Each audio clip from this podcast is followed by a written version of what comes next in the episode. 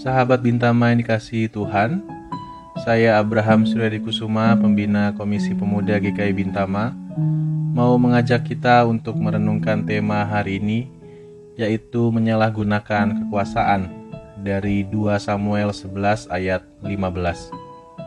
Ditulisnya dalam surat itu demikian, Tempatkanlah Uria di barisan depan dalam pertempuran yang paling hebat. Kemudian kamu mengundurkan diri daripadanya, supaya ia terbunuh mati. Tak ada gading yang tak retak. Pepatah ini mengingatkan kita bahwa setiap orang, termasuk kita, pasti memiliki kekurangan atau pernah melakukan kesalahan. Hal ini juga ternyata berlaku pada Daud. Kita tahu Daud adalah orang pilihan Allah untuk menjadi raja atas bangsa Israel. Daud juga adalah pahlawan yang mengalahkan Goliat. Namun, Daud juga adalah dalang dari rencana pembunuhan keji Uria. Kisah ini bermula saat bangsa Israel berperang melawan Bani Amon.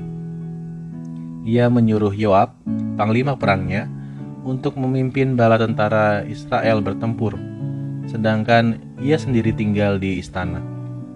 Padahal tugas memimpin pertempuran ini harus dilakukan oleh seorang raja pada saat itu.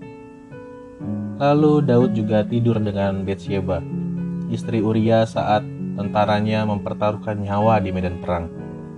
Alhasil Betsyeba mengandung anak Daud. Kehamilan Betsyeba mendorong Daud untuk menutupi skandalnya. Daud memanggil pulang Uria agar orang Het itu tidur dengan istrinya.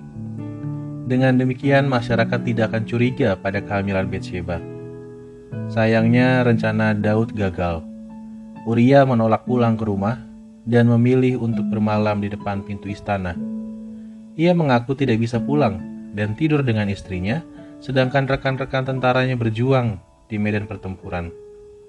Akhirnya, Daud melaksanakan rencana terakhirnya. Ia membunuh Uria dengan meminjam tangan Yoab. Uria kembali ke medan perang dengan membawa sepucuk surat dari raja untuk Yoab. Pada saat membacanya, Yoab pun tidak mencurigai isinya. Ia mungkin berpikir bahwa Uria telah melakukan sebuah kesalahan fatal kepada raja, sehingga raja menginginkan kematiannya.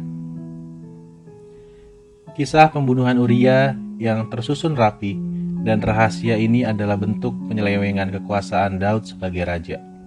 Konsep raja dalam Perjanjian Lama berbeda dengan konsep raja pada umumnya.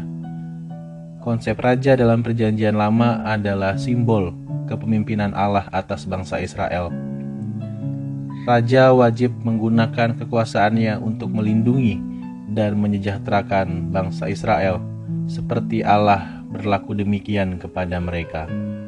Namun, Daud malah menyalahgunakan kekuasaannya untuk kepentingan pribadi bahkan ia menggunakannya untuk membinasakan rakyatnya sendiri.